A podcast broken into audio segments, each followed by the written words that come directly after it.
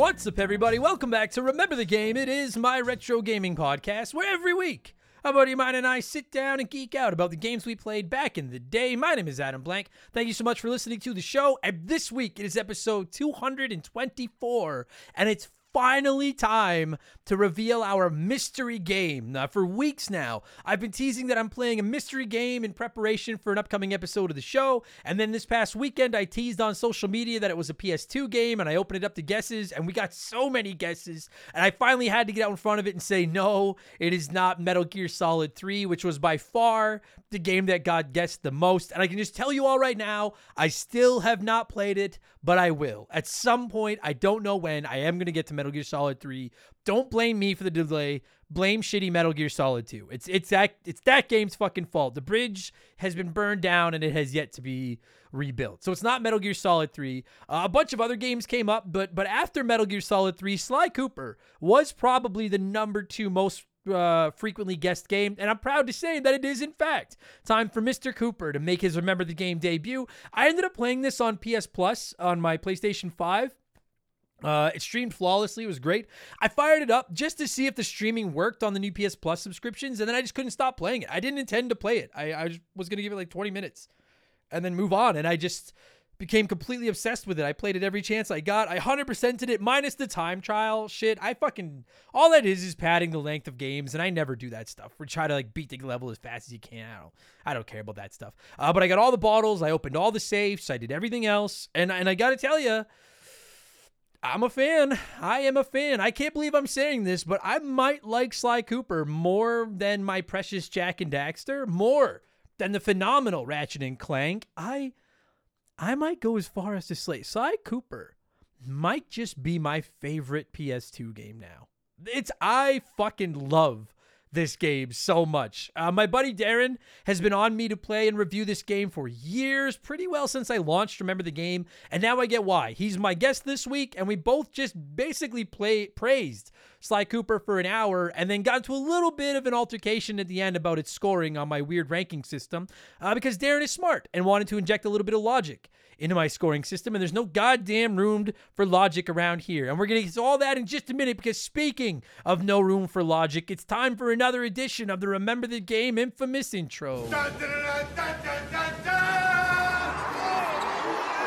And if you're new to the podcast, welcome aboard. Consider this your warning. Our intros are kind of long, but they're fun. I don't know if they're as fun as Sly Cooper. I'll be honest. Sly Cooper might be better, but they're fun. We talk about video games and stuff. It's neat. If you do want to skip it, go about 30 minutes up the road and you'll be fine. You'll be into into the Sly Cooper chat. We have merchandise. If you didn't know, I have to do my plugs. This is how I keep the bills on. We have hoodies, t- keep the bills on. I keep the, the power on by paying the bills. I don't keep the bills.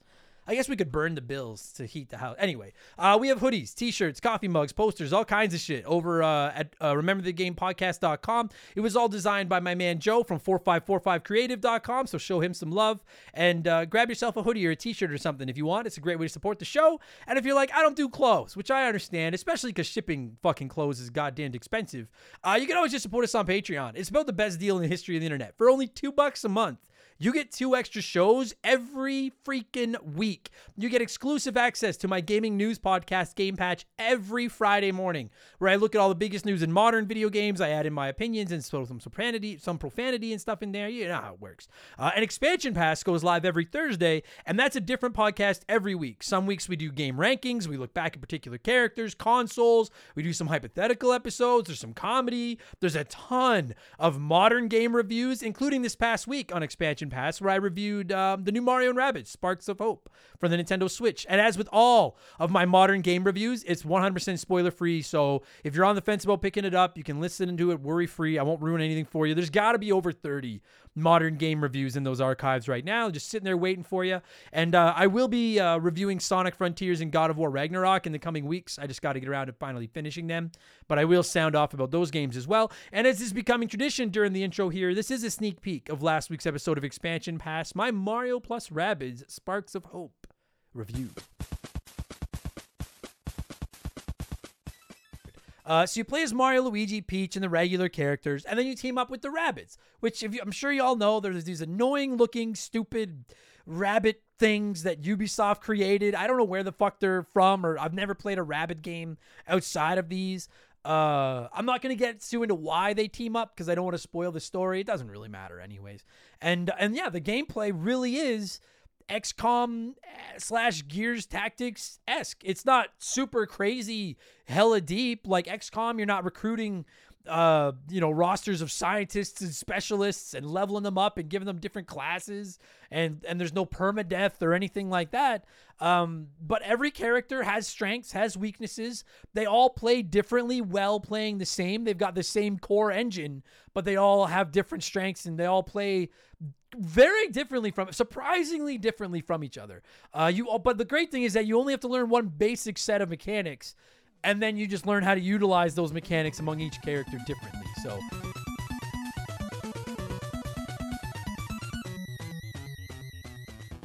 So that's now available on our archives. And this week, for expansion pass number 138, it is the final episode of the month. So our Patreons got to pick the topic, and Christmas gaming memories ran away with the poll. So that's what we'll be talking about. Just telling stories about getting games on Christmas and kind of getting into that Christmassy feel, man. I ah fuck. Cause anyway, I love Christmas. Mariah Carey's song on now all the time and fucking bad Santa, the only guy that swears more than me. I'm excited, man. Fuck yeah. Uh, so that's what we'll be doing on the on the show tomorrow. That'll be going live tomorrow for all Patreons. So again, two bucks get you two additional podcasts every week, plus instant access to over 250 archived bonus podcasts. Plus, ac- and they're all ad free, by the way. Plus, access to our Remember the Game Discord, the chance to vote in our Patreon poll every month, which is running right now, or it will be in the next 24 hours or so. The ability to submit comments to be read on all of our podcasts. You can DM with me as much as you want, and you're going to get a shout out and get to hear me mispronounce your name like I'm about to do to most of these people. A huge thank you to all of our newest Patreons. There's some oh, there's there's some there's some beasts in here. This is gonna get ugly. Tom Darbyshire, John Jacobson, Sean Boone. Always pick Wario. That's good advice. Matthew Cragen, Cragen, Isaiah, Isaiah or Isaias.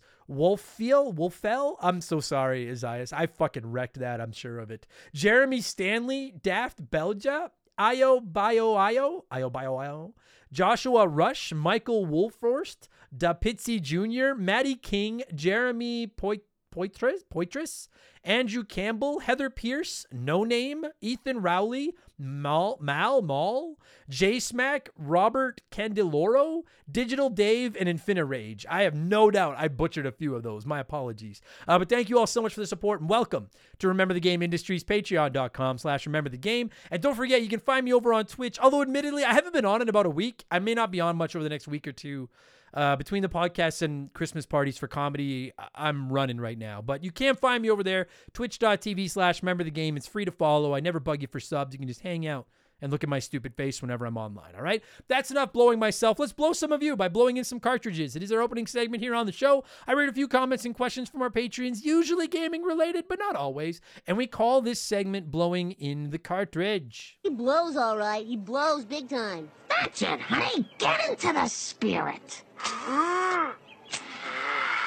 Let's blow. Our first blower this week is Pat P, who wrote in and said, I am considering canceling my $2 Patreon after you bad talked Veronica Vaughn. Please apologize. That is all. Believe it or not, I know I never get movie references. I actually know this one because God God bless Chris Farley, rest his soul. Uh, you, th- you know what? I never realized that that was Veronica Vaughn until people started pointing it out. I did, I never put the I never thought it was the same actress because I don't know anything about movies. If you don't know, last week I ripped Sonya Blade from the Mortal Kombat movie apart because I said she's a terrible actress. Uh, and she was in that movie, but she was great as Veronica Vaughn. I feel like those are two different characters. I can hate Sonya Blade while still loving Veronica Vaughn. She is one fine piece. You know how it goes. So I'm not apologizing. No, as I love Veronica Vaughn. Sonya Blade, she can get fatalityed. So no, no apologies from me. DePizzi Jr wrote in and said, So I've just found your podcast. I'm loving it. I'm going through the backlog, and the new podcasts keep me occupied at work. So thank you. But my discovery came with the Donkey Kong Country episode. Then I listened to Donkey Kong Country 2, and both were great. But where the hell is Donkey Kong Country 3? That was my first game I played as a kid. It made me love platforming, and to this day, I will play my SNES over my PS4. So could we ever get an episode for Donkey Kong Country 3 to finish the trilogy? It is the only game I'll beg like a dog for. Keep up the awesome podcasts. Uh, you know what, DePizzi Jr.? Yes, 100%. I've been asked about this a few times. I've talked about talked about it. Apparently, I'm from New York all of a sudden. Uh, I have talked about it myself. I love the Donkey Kong Country games. We have covered Donkey Kong Country 1. We have covered Donkey Kong Country 2. I quite like Donkey Kong Country 3, although I don't hate, I, I, I do hate Kiddy Kong, but I do like Donkey Kong Country 3. I don't know when we'll cover it. It's just on my list of some days, but I promise you, before this podcast is done, uh, unless I die or something, knock on wood, uh, we will cover Donkey Kong Country 3, I promise. Uh, thanks for listening. Fuck, I love Donkey Kong Country. Uh, except Donkey Kong 64. Fuck you. And all of you asking, no. Trust me, you don't want that episode. You do not want. I, I get asked for it every once in a while. I'm telling you, you don't want a Donkey Kong 64 episode because I hate that fucking game so much. You don't want it. Just, just Let's just pretend it doesn't exist. Uh, Impressive Beans wrote in and said, "As I get caught up on the backlog, I have to, backlog. Pardon me. I have to ask, what's your hangle with the Saturn? I never had one. I'm by no means an advocate for the Sega Saturn. Did have some good games, which I enjoyed vicariously through my cousin. However, uh, so I get asked this once in a while too, as people discover the podcast. Why do I hate the Sega Saturn? I'll just let everybody know I don't hate it. I it became like a running joke around here, and now it's just become almost like a meme. And I refuse to cover a Saturn game just out of spite. But I have no problem with the Sega Saturn. It's it's right there with the Panasonic 3DO, the Atari Jaguar, and uh, I don't know all those other loser systems. It's fine. I that's all it is. I just I just rag on it to give Saturnian fans a to give the Saturnians a hard time. That's all. Uh, Phil Vow Vow. God, I don't know how to say your last name, Phil. Vox Oh, I'd be so sick if that's how it's actually pronounced. It's just Vox. That'd be sick. Phil wrote in and said, uh, Hey, so I want to ask about hats. I'm very picky on the style. I prefer flex fit, flex fit, one size fits all types rather than traditional baseball caps or trucker hats. What's your opinion? And do you have any suggestions for any online retailers? I would love to get my hand on a Remember the Game flex fit headpiece. So I do get asked about this quite a lot. If by chance you've never seen an image of me or a stream or our logo or anything, um, I am. It's almost become a trademark, patent pending. I wear a backwards hat. I do it on stage. I've done it since I was a kid. I don't know why. I guess now that I'm almost 40, I'm just trying to hold on to be cool. And for the record, people keep asking me if I'm hiding my bald head. No, I got lots of. It's all white, but I have lots of hair. Um, I just really like wearing hats. I also prefer. I, I'm a I'm a bit of a hat snob. Dude, clothes. I'll wear just about anything I find, but my hats. Um, I like the like MLB new era. Like I like my nice fitted ball caps personally. I don't mind the flex fit ones either, though they're comfortable. Uh, people have been asking me a lot. Are you ever going to release Remember the Game hats? The problem is that I got it. I have to. So I partner with Teespring to do my merchandise. And the reason for that is because I don't have the means to deal with everybody's credit cards. I have no interest in dealing with everybody's credit cards and stuff. Plus, if you don't know, I live in northern Canada and shipping is fucking ridiculous. To give you an idea, uh, for me to just ship a lanyard outside of Canada, you're talking about like almost 20 bucks to ship a lanyard. So a hat, like you'd be paying $25 shipping plus the cost of the hat. It I can't charge people $80 uh, for hats. So Spring has been talking about adding hats to their lineup. I'd have to order one and make sure it's not garbage before I ever tried selling them. Uh, but yeah, I get asked that a lot. Are you ever to sell hats? Um, if the right opportunity comes along, we might look at it, but I won't sell something unless I think it's half decent as it is, the podcast is crappy enough. I don't want our merchandise to reflect our podcast. So I, uh, yeah, nothing, nothing on this on the plate right now, on my plate right now. But never say never. If I come up with the right option and the right opportunity, I'll make sure to let you know. As far as uh, suggestions for any on- online retailers, I only buy like new era caps, and I actually don't buy mine online because I like the like the fitted fitted hats. And just because a hat says that it's seven and five eighths, which is the size I wear because I have a big head, uh, doesn't mean it'll actually fit as a seven and five eighths. So I actually only buy them in the stores. I'm I'm a pussy like that. I have to go to the store and put it on my fat head before I buy it. So sorry, I don't have any more advice for you, Phil. But keep on rocking hats because they're important. The world needs more hat wearers. Uh, where was I? DBXJ wrote in and said, "Hey, hey, first time letter time if it qualifies." All right, I'll let that go. What's your thoughts on games as a service? Well, I get that it brings more content to a specific series of game like Destiny, Warfare, Grand Theft Auto Online, and while that can be fun, I feel it can limit the creativity side of gaming industry and we see less and less new IPs over time in favor of just milking established properties instead. So, I agree. I don't really play any of those service games like Destiny, uh, Warzone, Grand Theft Auto Online, those types of games, but I understand what you're saying, and I do kind of as it gets 22, right? Because on one hand, I agree. Like, there's some talented studios that are stuck just fucking working on these like rinse and repeat service games where they're just rolling out new weapons and stuff. And I'm not dunking on those games. I'm just saying that they are doing the same thing over and over. And you're right. Sometimes it's like, well, what could you do if they just had three years to make a brand new game instead of constantly just servicing this fucking service game that they're they're working on? On the other hand, those service games make a lot of money. And I whether we all like it or not, like game developers, they're not doing it. I mean, some are doing it for the love of the game, pun un- unintended, but a majority of them are doing it because it's business and it's to make money. And that's where the money is, is on the rinse and repeat those service games. So I see both sides of it. DB, I will say I do think we may see less and less new IPs over time from those big studios, but I think this is and I beat the indie game drum all the fucking time. This is where in my opinion indie games are filling that gap. I think indie games are coming along. They're cheaper for you to try. They're cheaper for them to make, so they can try more things. Gamers can buy one for 20 bucks instead of plunking down 70 or 80 dollars for a brand new game and give something new a shot and see whether they like it or don't don't like it. Uh, I do think as time goes on, it's, it's already there, and it's just going to get worse. We'll see less and less new stuff from the big AAA studios. It'll either be those live service games, it'll be sequels to games that already exist, or it'll be your annualized franchises. Uh, which you know, when you look at something like Pokemon, maybe that's not necessarily a good thing, and we'll get there in just a minute. But I, I think indie developers are going to be the ones that step up and try new things and invent new franchises and stuff like that. And I'm never going to stop beating that drum. Truth be told, there was a time where I really wanted to launch an indie podcast, an indie gaming podcast. Um, it's still something that I would like to do someday. I just can't imagine I'll ever.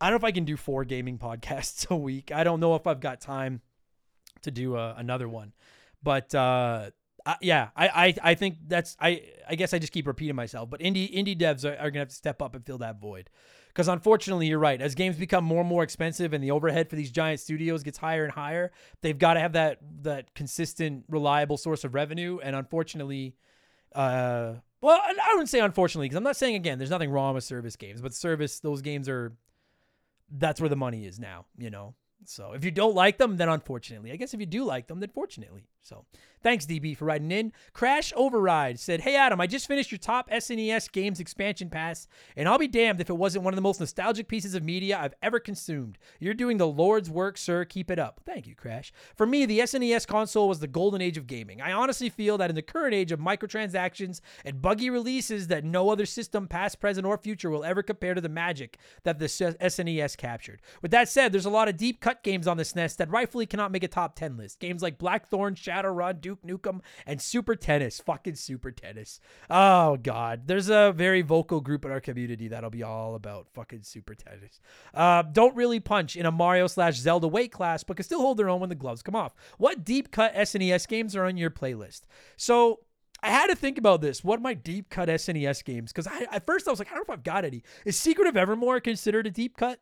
Because I like Secret of Evermore a lot. There's this game called Pieces I don't know if any of you know it. We had it when we were kids. It's a puzzle game, literally like jigsaw puzzles. And it's you versus like computer opponents. Think like punch out, super punch out type thing. You're both building the same puzzle, and then you both get like items that you can use on the other other uh, your opponent's puzzle, and you can get like a little broom that comes along and removes pieces that they have to put back. You can get like things that cover up certain pieces and stuff like that. It's a really fun. I played that all the time when I was a kid. Pieces. It's a fucking awesome game. The Lost Vikings, which actually has an episode of the podcast, is rad. Shout out to Claymates, which is on SNES Online on the Switch, and nobody plays it because it looks like a crappy, cheap dime a dozen game. Uh, that's a fun little platformer where you are like a ball of clay, and as you touch different balls of clay, you turn into like different animals made of clay, and they all have abilities. That's a fun game too. Those would probably be a few of my deep cuts that I never really talk about, other than the Lost Vikings, which got its own its own episode. Great fucking game. But yeah, shout out to Pieces, man. I love that game. Uh, thanks, Crash, for writing in. JB Sharps said, Hey, Adam, in your eyes, I, you should say I. I. I can't see out of the one. But hey, Adam, in your eyes, how old does a game have to be to be considered retro? When I initially think of a 20 year old game like Sly Cooper, I think to myself, no way in hell is that a retro game. However, if I ask myself the same about Super Mario Bros. in 2005, my response is, of course, it's retro. Kind of blows my mind to think of Sly Cooper as a retro game. Is 20 years your magic number? Truth be told, for a long time, yeah, it was. Now, I've kind of been thinking about it and I've kind of dropped the number when it comes to retro games. And I just kind of go with like, if it's a game you grew up playing and now, say you're out of high school, you're in your mid 20s or older, if it's a game you grew up playing, that's retro to you, right? Like I was playing Xbox 360 in my 20s, but I know for a fact we have some listeners that were playing Xbox 360, PS3, the Wii in like elementary school, and now they're out in the world working and I don't know, fucking millennialing it up or whatever the fuck it is they are. I don't know if they're are they millennials. I don't fuck. Anyways, the point being, uh, yeah, and I agree with you. Like in, in, in 2005, I would have said Super Mario Brothers is retro. It seems weird to call a 20 year old game retro now. So, for the sake of the show, I cut it off at the Wii, Xbox 360, PS3 era. For myself, I look at the PS2, original Xbox, GameCube, Dreamcast era, and further back. Like, I still have a hard time looking at Xbox 360 games and Wii games as retro, but I know to some of our listeners now they are. So I, I go by that that standard. I hope that makes sense. Kind of a pussy answer, but there you go. Because I think it depends, right? It, it goes person by person. Uh, and finally, before we move on, it's letter time. It's letter time. And Mecha Robo Hamster was one of few that wrote in about the new Pokemon games and said, Hey, Andy, I wanted to know your thoughts on the whole Pokemon Scarlet and Violet debacle. I know that for the most part, Nintendo has always been good about releasing published game or polished games. That said, could this be a new trend for Nintendo? I know you've always said that Nintendo always releases a finished product, but maybe the times have changed. Anyways, keep up the good work. Yeah, now I gotta pre-emphasize, I gotta say, I have not played Pokemon Violet or Scarlet. So I'm not gonna rip into them too hard. All I know are the clips I've seen online and I mean, you can do anything online, right? Like you can make this podcast look good online. It's it's the internet. Um, that said, it is painfully obvious that while Scarlet and Violet might be fun, they're not done. They're buggy. They're choppy. They're they're not done. They were clearly. I don't give a fuck what anyone says. Those games were rushed out to get out in time for the holidays because Pokemon prints money. Um, yeah, so I guess that's my thought on it. Is I think it's ridiculous. I think Pokemon is the biggest fucking media franchise on the planet, and I think it's it's I frankly consider it borderline unacceptable that those games were released in the shape that they are. It's and I'm not saying they're not fun. I haven't played them. A lot of my friends that are playing them are saying the gameplay is fun. It's just that the game looks like shit and it chops and it's not done. And I and I, I don't think that's acceptable, especially for a company that like, dude, you could release Pokemon on January 2nd and it would still print money. They just wanted to get it out in time for the holidays. It had to be their big holiday title. They wanted to print money. They got it out. As far as is it becoming a new trend for Nintendo? I don't now I'm speaking kind of out of my ass here because I know Game Freak makes the Pokemon games. I know Nintendo is one of the publishers. I don't know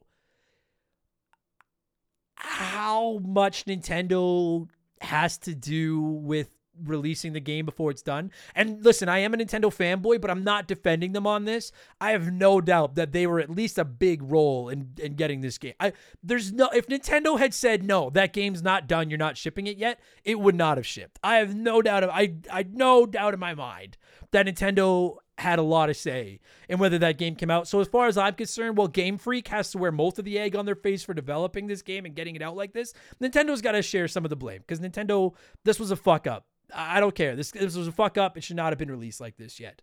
Uh, that said, like I still can't think of too many other Nintendo games I've played where it's been like this. Like where it's you know like I was disappointed in Mario Strikers. I was disappointed in Mario Golf. I'm not going to say that all their games are perfect, but traditionally they do release a polished game. This was not at all. Uh, I think it's embarrassing. And so I don't know if I would say the times are changing. I think they saw a chance to cash in on a holiday schedule. I think they saw that a PlayStation at least had a big game in God of War Ragnarok. Xbox did with Starfield until it got delayed. And I think they said we need to have a game out there, and Pokemon was it. And I think if this game had been scheduled to release in September, they would have delayed it a couple of months and cleaned it up. But I think because they wanted to get it out for the holidays, it came out in the shape that it's in. And again, I'm not defending it, I'm not excusing it. I think it's a joke. And uh, my question is we've gotten so much. Is Pokemon entering Call of Duty Madden territory where it doesn't matter what releases, it's going to sell a billion copies. We just broke this down on Game Patch. Four of the top 10 selling Switch games of all time are Pokemon, and Pokemon Legends Arceus is number 11. So five of the top 11. And we're getting like, it feels like we're getting a new Pokemon game every fucking four months now. Uh, are they entering that annualized? It doesn't matter how good it is. We know it's going to sell a billion copies. That's that's my big concern is with that because that's not cool. I don't know. I, I don't know. I, I I haven't played it, so it's hard for me to really rip on it too hard. But I, I think it was really I, I think they should all be embarrassed of the product that they've put out. And again, not saying it's not fun to play. It just And I don't care about graphics, but I do care about like po- like fucking popping and you know all the glitches and shit like that that are popping up online. That's I, I mean Pokemon's never been known for like their world class graphics, right? And I know we all want it. You're, I don't think we're ever gonna get it at this point, and that is what it is. Uh, but like there, there's no excuse for the fucking horrible frame rates and stutters and bugs and shit that are coming in the biggest goddamn franchise in media. It's fucking ridiculous. So, and I think some people, frankly, and I, again, Nintendo fanboy here, I think some people are giving it a pass because it's Pokemon. I do. I, I think if, if a Mario game came out like this, I would be tempted to do the same thing. But I, I think we all destroy Madden. We all destroy Call of Duty. We all destroy these big annualized franchises when they release a subpar release. And I think Pokemon is getting a pass by some people. I think a lot of people are calling them out but some people are, are are lighting them up. That said, it's still selling like gangbusters, so I don't think Game Freak cares. They can't hear you over their fucking money counting machines. So anyway, we got to move on. That'll do it. Thanks everybody for writing in. Uh, let's move. Let's let's switch things up and let's get to our smash hit segment, the official game show of Remember the Game Industries. It's Play One, Remake One, Erase One.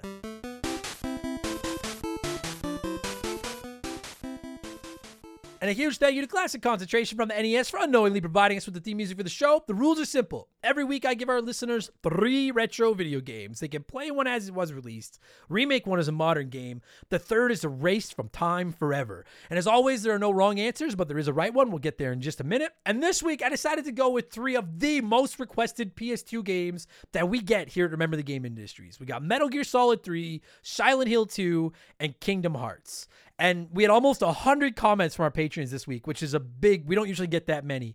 And it was, the poll was fucking insane. Listen to this. Two options tied for the win at 23% of the vote, and a third option had 22% of the vote. So 23%, 23%, 22%, and each of the three had a different one of those three games listed as their play game. So this vote was all over the place. 23% of you said play Metal Gear Solid 3, remake Silent Hill 2, erase Kingdom Hearts. 23% of you also said play Kingdom Hearts, remake Silent Hill 2, erase Metal Gear Solid 3. And then 22% of you said play Silent Hill 2, remake Metal Gear, erase Kingdom Hearts. So it was tight all around. My favorite play one, remake one, erase one ever, just because of how tight the vote was. Let's see what a few of you had to say here, and then I'll tell you what the right answer is. Uh, Rodby wrote in and said, This may be the hardest play one, remake one, erase one I've ever seen you do because the games are so vastly different that I'd assume many hot dogs have played two, but not played the third, depending on which genres they prefer. I'm going to play Snake Eater, remake Kingdom Hearts, and erase Silent Hill, but I'm willing to bet that's the least picked option. For the record, the least picked option was play Silent Hill 2, remake Kingdom Hearts, erase Metal Gear Solid 3. 8% of the vote. That was the least picked. But yeah, it is tough, Rodby. I get it. I haven't played any of these games and I think it's tough. Uh, Sean Holder wrote in and said, first time blower, legitimately. Uh, I, I, like hearing that. Uh, I'm torn because Kingdom Hearts was the very first game I ever played on the PS2, and the other two I haven't played. So I'm going to play Kingdom Hearts. The other installments can fuck off. I'm going to remake Silent Hill 2 because Silent Hill is the only franchise that still slash should have a legacy to it. And I'm going to erase Metal Gear Solid 3. I never really got into Metal Gear Solid past part one, and I had no interest in the franchise ever since. I get up, dude, fucking play Metal Gear Solid 2 and you'll never want to fucking go back. That's how I, I fucking hate that game. So I get you, Sean.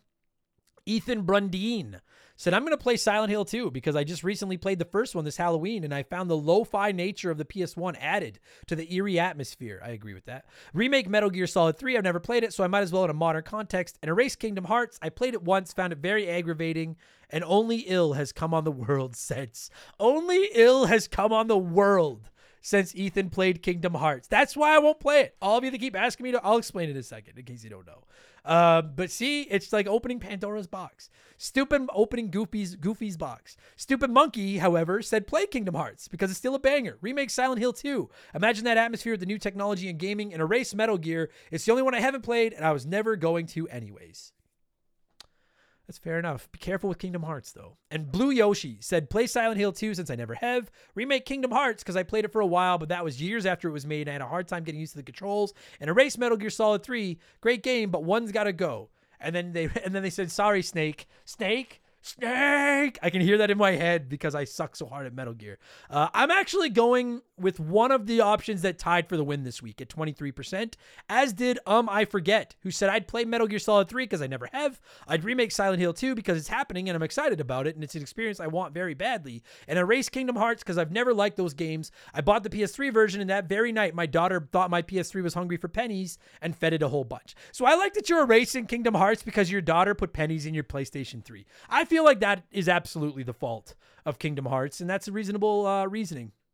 Uh, I myself agree with Um I Forget. I'll play Metal Gear Solid 3 because I keep hearing about it, and I think the internet might riot if I erase it without playing it. So I will play it at some point. I'm to remake Silent Hill 2 because the internet might riot if I stop that remake. So I, I can't, I, like, the internet has basically forced my hand. I have to play Metal Gear. I have to let the remake of Silent Hill 2 happen, and I'm to erase Kingdom Hearts because some people just want to watch the world burn. And that's me. I for anyone that wants me to play it, I just don't want to. I don't like RPGs very much. I don't like Disney. And I'm worried that I'm not going to like Kingdom Hearts and the backlash will be the death of Remember the Game. So rather than risk it, I'm just not going to play Kingdom Hearts. So for anyone wondering, I'm sorry, not sorry. I'm just not going to play it. That way we don't have uh, an explosion here at Remember the Game Industries. Okay. Thanks, everybody. What have I been playing? We're running late. Then we're going to get into fucking Sly Cooper here. Uh, I've been playing Sonic Frontiers. Oh god, I got a lot to fucking say about that game. I'll save it for an expansion pass. Uh, I've been playing God of War Ragnarok. Oh god, I got a lot to say about that game in very different ways, and I will talk about that on a future episode of expansion pass. And I've been playing Alundra from the PS1. I've been playing it on my backwards compatible PS3 to get ready for an upcoming episode of the show. Uh, quite like it. That'll be an episode potentially. That'll be two weeks from now if I can get it done in time. Uh, quite digging it. That's really all I've been. Oh, and I started playing Castle Crashers for an upcoming episode. That game fucking slaps. But those are all for then. This is now. Let's talk Sly Cooper. I like to give you folks a chance to sign off on the or sound off on the game we're talking about before my guests and I hog the microphone. Astro Alpica wrote in and said, "Very sly of you to keep this game under wraps." Checkmate, Astro. You get to the square. I like that. Uh, Gary Zelinsky said. Uh, I literally remember playing this for the first time in 02 or 03. I was 10 or 11. Absolutely loved the game and I got addicted along with my friend. We played it together for hours. All of the games are great, even if a bit childish and corny. Sly Cooper 2 Band of Thieves is my personal favorite. I will say, now that I'm done number one, I cannot fucking wait to play Sly Cooper 2 Band of Thieves. It probably won't happen till next year. I cannot fucking wait to play that game though. Draven R. Schultz, that sounds like a wrestling name, wrote in and said, It's like Christmas came early this year. I'm super excited that you, Mr. Blank, decided to talk about one of, if not the best game of my childhood. So many great qualities about this game, from the animations of the characters to the witty banter between Sly and his friends and foes. I have so many good memories tied up in this game that nowadays I play it a few times a year from start to finish. The clue bottles, well, sometimes tricky to find, were probably my favorite side quest to finish just because of the awesome power ups you got. Super stoked that you finally covered this game. Can't wait to hear what you say, Adam. I promise you, it is like 99.9% positive, too. I love this fucking game. Dusty Salad said, Two years ago, I bought a PlayStation Vita and I experienced the Sly Cooper series for the first time. This is a game that has moved into my top 20 ever. The cell shaded graphics still look great today, and the story and characters have so much charm. It's really a shame Sony's not supported the continuation of the series past the PS3 era. I much prefer the first game in the series for its level to level type gameplay over the open worldish style of the sequels. I agree fucking we get into this too. It drives me up the goddamn wall that we aren't still getting Sly Cooper games. Our Jak and Daxter or fucking insert your favorite dead PlayStation franchise here. And finally, DP Pooper wrote in and said, "Does DB Cooper Sly does DB Cooper like Sly Cooper signed DB Pooper?" Uh, yes, I would assume DB Cooper. DB Cooper is a man of class. I think he would like Sly Cooper. As do I, as does Darren, and it's time for us to fucking talk about it. I'm gonna cue up some Sly Cooper music. There it is. And when it stops, Darren and I are going to talk Sly Cooper and the Thievius Raccoonus, which originally released in North America on the PS2 on September 23rd, 2002. Enjoy the podcast, everybody. Let's go.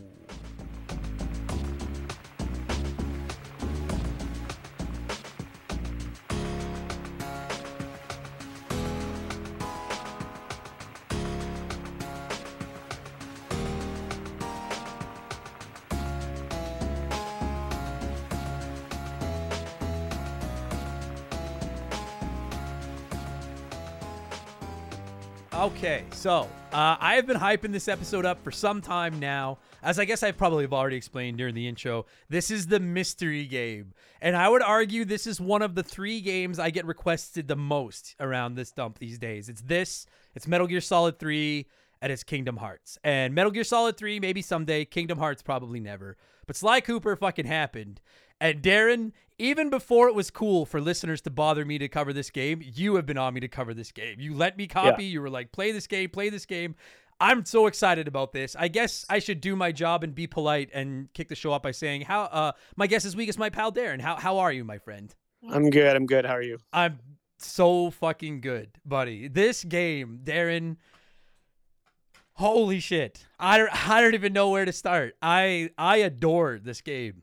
I I I I didn't plan on playing it. I planned. I was just fucking around with it one night, and then I completely fell in love, and I just obsessively snuck in sessions of it every time I could, and uh, I I don't think I have a single major complaint about Sly Cooper. This game is just almost perfect. Almost I, I- perfect. I, I would agree. I would agree.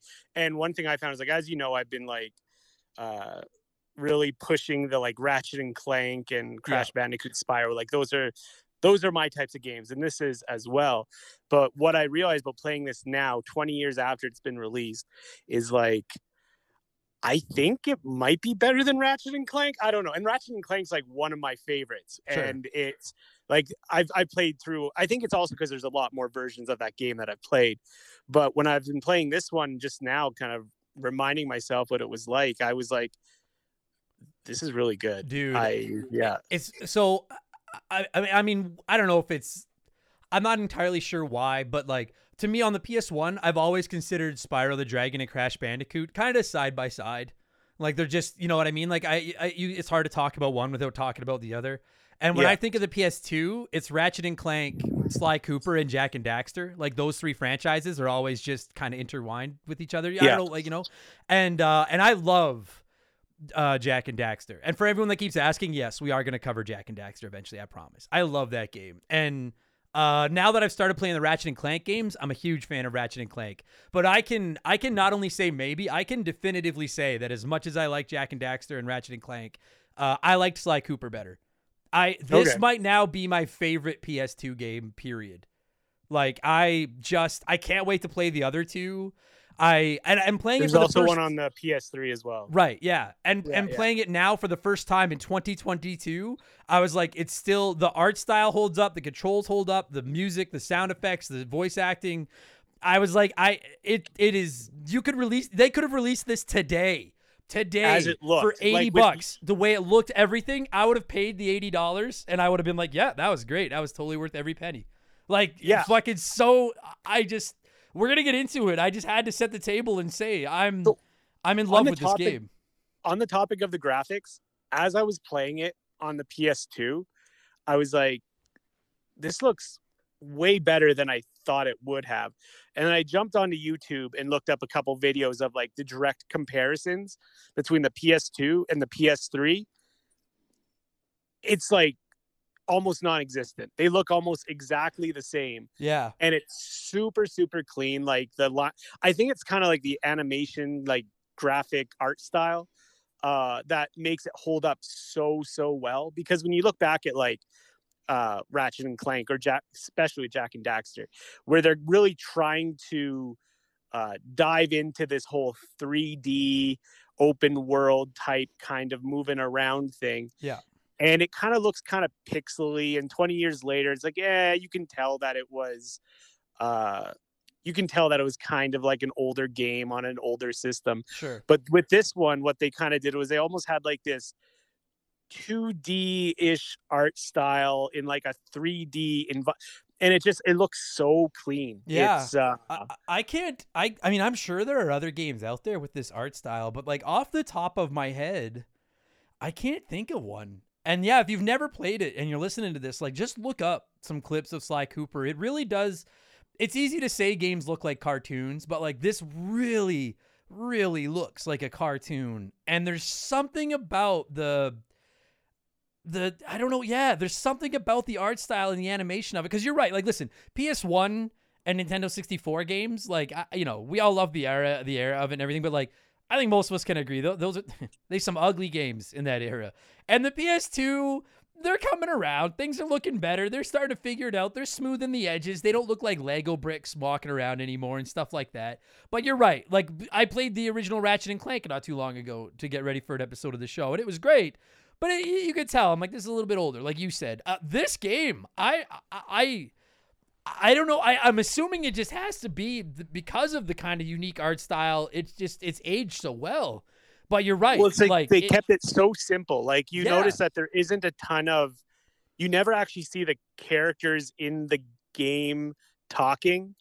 Like it's always either like the uh like whereas in Ratchet and Clank you do, right. Jak and Daxter you do, and it's kind of like they kept this kind of simple thing and saved the talking and dialogue for either like those cut scene, those animated cut scenes where they're kind of telling the story, or the um, little TV window conversations between Sly and Bentley or whatever. Like they really kept it so simple on what the appearance looked like.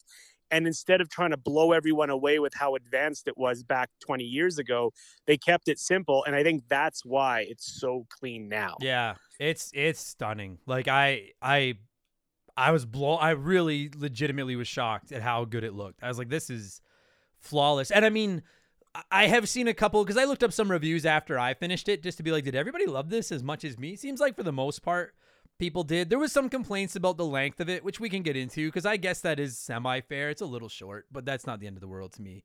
Um, some people did bring up the occasional frame rate issue, which I did find toward the end of the game, but never anything close to unplayable or or anything like that. I actually thought for the most part it handled very smooth. I guess if we're talking about complaints, my one in quote unquote complaint is that it's so smooth to play.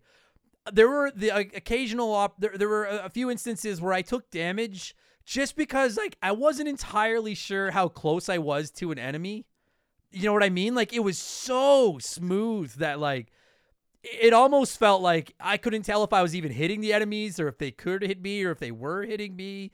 And it's not even so much a complaint as it is an observation. Some games you play them and they just feel solid when you make contact with an enemy. This one almost feels like everything just kind of glides through each other. Do you know what I mean? Well, and not a yeah. complaint. It just that that's really the only thing I can think of is there were a few instances where I took damage because I was like, oh, I guess I my attack didn't land and their attack did, and I couldn't really tell. But there's Well, not a big you- focus on combat in this game as a whole to begin with, so it's not it's not a big deal. It's it's you know Uh, just just unrelated, sort of related. Uh, have you taken a look at the new Pokemon game that was released? I've seen How it, the hell was that released three days ago? Dude, I'll I'll say I'll say the same for Sonic Frontiers that I'm playing right now, and shit's just like how was that all released over three place. days ago and it looks like that like absolute dumpster fire and then this was released 20 years ago and looks better than that Yeah. like Yeah, you're like you can't say it's the the hardware or the oh well it's because it's a nintendo switch the ps2's 20 years old yeah. like it's how can you even like i don't understand how you can have a game like that come out look like absolute trash and then have this come out and look so smooth so clean like minimal glitches and stuff and it looked i don't know it's No, agreed. 100% agreed. And like, Yeah. you guys know, like, any of you that listen to this podcast with any regularity, I rarely get into the developers and I'm, I don't consider myself to be the most knowledgeable gamer in the world. I just like playing video games. But like, I know this is a sucker punch game. And while I'd never played Sly Cooper, I, I love the infamous games. I was a massive fan of Ghost of Tsushima. I know Sucker Punch knows their way around a video game. And to go back and play something like this, like you go back and play like the early Crash Bandicoot games, and they're good, but it's like you're like Naughty Dog really hit their stride once they got into the Uncharted's and the Last of Us's. And Sucker Punch, I would argue they really hit their stride with Infamous. But uh, but then I played this and I was like, I I actually think I like this better than Infamous. Like I'm like, dude, this is a great, very talented studio. Frankly, a little bit underrated of a studio. Like this is you're right. It's and I've and I anytime we talk about an old game that still runs well, I say that like that's eh, that's that's a that's a big deal because there's a lot of old games that they've not they've aged like fruit. And this one I was like this is if you've never played it everybody, it's on PS Plus. We're going to get into the actual game and the details and stuff, but like I I beg you give this a shot because it is I would swear this was a PS4 game. Like outside of uh, like maybe not like a full price PS4 game 'cause it's a little short and a little primitive, but it looked and played as good as anything I've played in the last 10 years. And it's 20 years old. It just I'm fucking floored, man. And I was so scared that this whole game was going to be stealth comp because I hate stealth games. Uh and Well, you know, you are like, a cat burglar. But it's It has it's, a- it it's has not stealth components to it. but fun stealth. It's not shitty stealth. It's all like the like dude, the way that you can do things like so okay, quickly if you've never played it, you control this uh is he a raccoon? Yeah. He's a uh, yeah. raccoon, yeah. Uh, There's a raccoon who's like a cat burglar. His name is Sly Cooper and he his family, he comes like from a long line of uh thieves and they have like a book all the the Thievius Raccoonus, which is all about how to steal, I guess.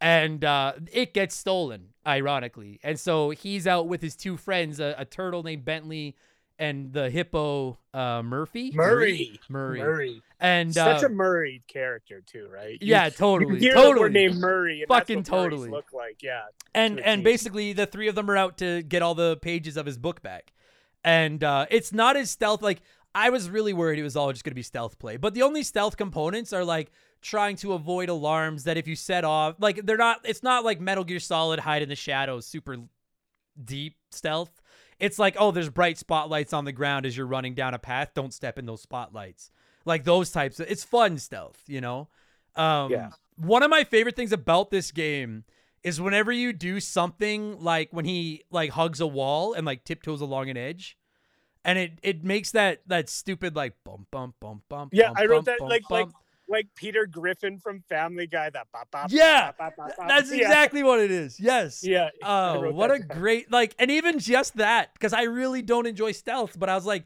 even just that kept me entertained. Maybe that speaks to my uh, intellect level when this stupid little sound effect kept me entertained, but I was having so much fun just listening to that dun dun dun dun dun dun dun. dun.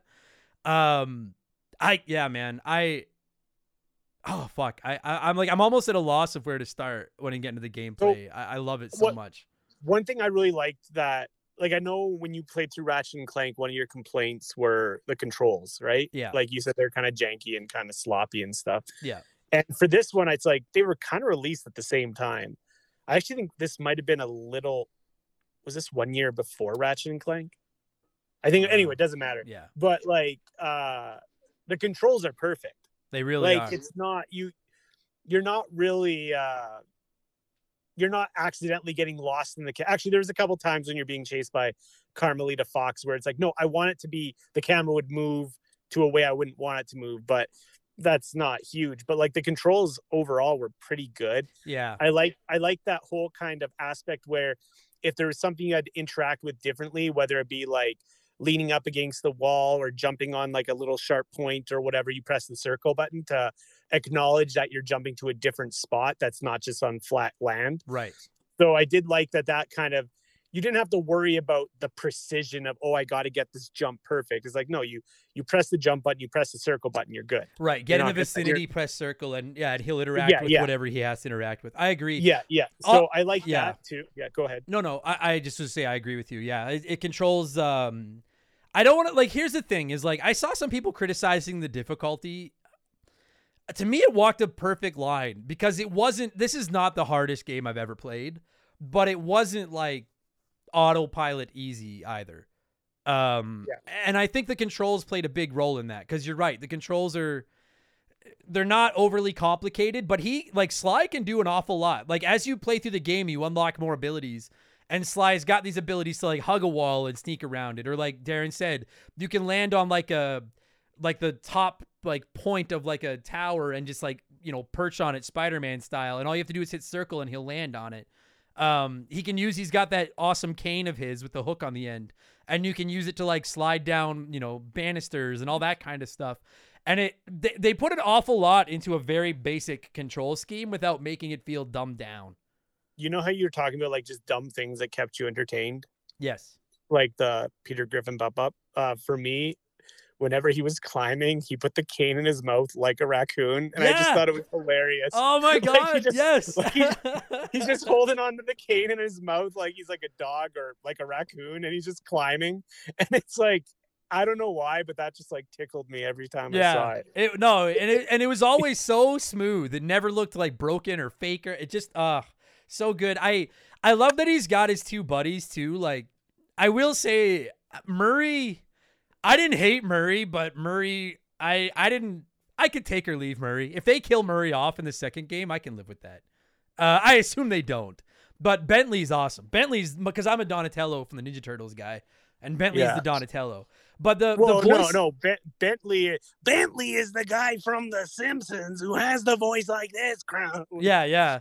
And yeah, you're right. And the way the three of them like all the vo- like there's something about the voice acting in this game where like Bentley's got such an over the top fucking nerd voice, but it works. And Murray's got like the big dumb lovable oaf voice and it works. There's something about Sly's voice where like it's very I feel it's very similar to Ratchet's. Actually, I had to check to make sure it wasn't the same guy. yeah, it is kind of yeah, you're right. Actually, It is okay. kind of it, it's Could- could- it- like it's dry, but it works. Like it fits his it gives him a little bit more personality and it really fits. Like the way that he just says everything so cool and calmly and to the point and um Um, I like that. so with the uh, since we're talking about the characters, I can't help but think like if they ever do remake a Sly Cooper game, they're probably gonna space jam up Carmelita Fox like they did Lola Bunny. Oh yeah. because like as it stands now, I feel like this game is kind of like a wet dream for furries.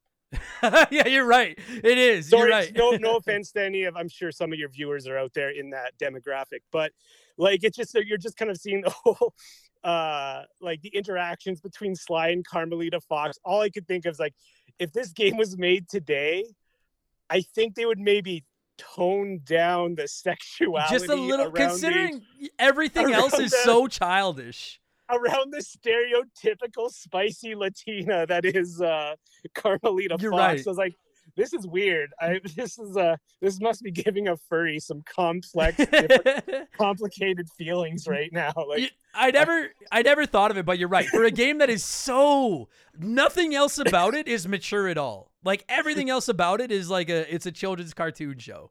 like I'm Uh, watching this and I'm like, I hope this doesn't awaken anything in me. Like, just- but I, I liked her. I actually like the level. So if you don't know, yeah, there's this like cop, and she's a fox, and she's very attractive, and Sly is clearly fox, very, yeah, uh. Sly is very, Sly is very, uh, attracted to her. and uh and she's chasing him throughout the game. And I love the levels where she shows up. And I think they're very uh very ingenious levels where you're running through and she's constantly shooting this big laser gun at you. And you use the laser gun to trigger things in the level to let you keep moving. And it makes her look like, you know, like a stormtrooper, like the worst shot of all time. Like she's a useless cop. Uh, but I think those are I think those are creative levels, and I love at the end where they temporarily obviously we're spoiling stuff, uh, where they kind of Yeah. temporarily team up and he agrees to save her and and everything like that. But you are right, and I didn't really think about it until you pointed it out. And I'm like, for a game where there's literally nothing else mature at all. Oh, but I mean, like even that. even in like the little cut scenes where it has like random like newspaper clips and things, it's like if they refer to as like sexy fox captures bad guys, like what the Yeah, yeah, yeah, yeah, yeah. It's is a- uh, yeah, you're right. It's a little yeah, it's just weird. It's just it's just like I'm not complaining. Like No, that, not at wait, all. no. When I say like that, that sounds creepy. No, but what like I mean like I just think if they remade it today, they would maybe go Lola Bunny Space Jam route with her. Totally. Yeah, yeah. Yeah. Yeah, it's a different yeah, no question. Um, but I like I like her. I like the main three, although like I say, Murray is kind of a dipshit, but that's fine. Uh I, I'm not gonna say they're bad. I do think the bosses are entertaining enough, like the five main the five uh the fiendish five, the guys that the, the people that stole the the pages of the book. Um, but I I did I don't know. I it's not even a again. I don't have a single major complaint. I just thought that they they were. I thought some of them seemed kind of half-assed compared to Sly and Friends.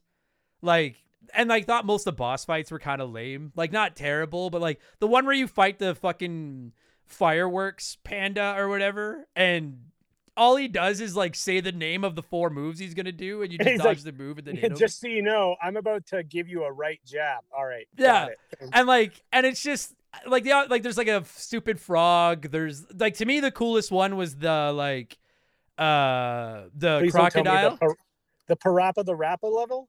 uh what what do you mean i haven't Parappa played the parappa Rappa? the rappa Oh, it's basically that. It's like you have to time your Oh, yeah. press with the button yeah depending on the beat of the thing and stuff like that. okay That one that one actually drove me a little bit crazy. Uh just because like uh, I don't know what it was. So for me, what drove me crazy about it was just like the lack of checkpoints. See, I, that was my favorite boss fight. Maybe I gotta play Parappa the Rappa. I love that boss fight, but I like that character. Like she's like this down under, or this crocodile or whatever from down under, and she's like got like, and she's fucking, I, I don't know. And like by fighting you, she's like sending this weird like mumbo jumbo magic at you. And yeah, you've never played it. Like the four buttons on the PlayStation controller, their logos are coming at you, and you have to tap the buttons at the right time to dodge the attack. I, that was my favorite boss fight in the game compared to like that stupid cr- kung fu or that stupid fireworks fucking panda bear or whatever. And the rest of them that i thought were just like mash attack uh i, I actually really liked that they changed it. That's that's where i wanted to go was like i'm i i usually hate it when games try to shoehorn in weird gimmick levels and stuff but like that boss fight I thought was cool. And I actually found when they did change up the script and you weren't just controlling Sly in a platforming level running through, like when they did racing levels or the levels where Sly was like driving like a shooting cart and stuff, I never really yeah. found any of them obnoxious or bad. Like I, I thought when they did change the script on the gameplay, they never did it in a frustrating or lame or boring way. Like I enjoyed all of those little spins. Yeah. I know Um, I, I did as well. Like um I, I was trying to write down like the how, I didn't even know how to call some of them. So like some of those like mini games, like you kind of had like the turret guiding Murray to safety kind of thing. And there was like the one level that like Carmelita was same thing, but you were playing as Carmelita. And then there's this other I didn't know what to call it. So I called it the Hungry Hungry Hippos collecting mini game thing. Oh fuck. Dude, Like, that's all I yeah. The- like that was the best thing I could. Hungry Hungry Hippos, where it's like, oh, you got these old like like. I felt some of them were kind of like I didn't hate them, but they definitely seemed more loaded towards the end. Yeah, they did. Th- dude, there was one that made me laugh so hard. It's in the final level or the final world or whatever. And fucking Sly, Sly gets into this area, and I, I can't remember exactly what it is, but there's something like 99 computers like on Yeah, the ceiling. And Bentley, the the Brainiac turtle, comes on the mic and he's like, "Ah, we need at least we need to get fifty of those computers to hack the code." And there's these flaming, there's flame, there's flaming slugs, and then you, and there's 99 computers on the ceiling falling to the ground, and the first team to pick up 50, either yourself or the flaming slugs, wins because you'd have the majority. You need 50 of 99. But it was just so stupid the way he's like, ah, there's exactly 99 computers, and we need at least 50. And it was like, just say I need more than them. Like, what a stupid specific number for a stupid. But I, And- and not bad. I just thought it was so dumb that it made it awesome. Like, I was what I was when I was going through. I'm like, there's no way Bentley's going to recover anything from these hard drives after they've been smashed. yeah, no shit, right? But like- like, because yeah, you're right. There's like, there's that one. There's the one where you have to like the chickens. kill chickens. Yeah. to kill chickens, but then these fucking bomb roosters are just randomly running around. but like it never felt it felt out of place and dumb, but it felt fine. Like it was fun. It never irritated me. I I enjoyed it. I just thought it was so stupid. They Fucking- also had like. Go ahead. Wow, I was gonna bitch. There's there's fucking the Murray racing levels where Sly will like call Murray because Murray basically just drives their van around. That's his job, is he drives around in their van. And I think there's two or three races where you have to do three laps with Murray and win these races to get a key to move on. And there's one where Sly like calls Murray and he's like, "What's going on?" And Murray's like, ice cream. I thought ice cream stand and I just wanted a snack. And there were four monkeys here and they said if I could beat them in a race, they'll give me a key. And I was like, that makes complete sense. Sure, why the fuck not? It's so stu- so stupid. but it worked. Murray just getting up to these weird shenanigans. yeah, yeah. I was What? like, what the I want to know what Murray's up to today. Because like I'm out here trying to save the world, and here's the, or get. my- I guess he's not. He's just trying to get his book back. But here's this It's fucking. to be honest, it's probably type two diabetes. That's Oh, dude, just this fucking like just a pink hippo driving a van, going for an ice cream, and then getting challenged to a drag race by a bunch of monkeys. And I'm like, yeah, or it yeah. happens a lot. He gets challenged to a lot of races.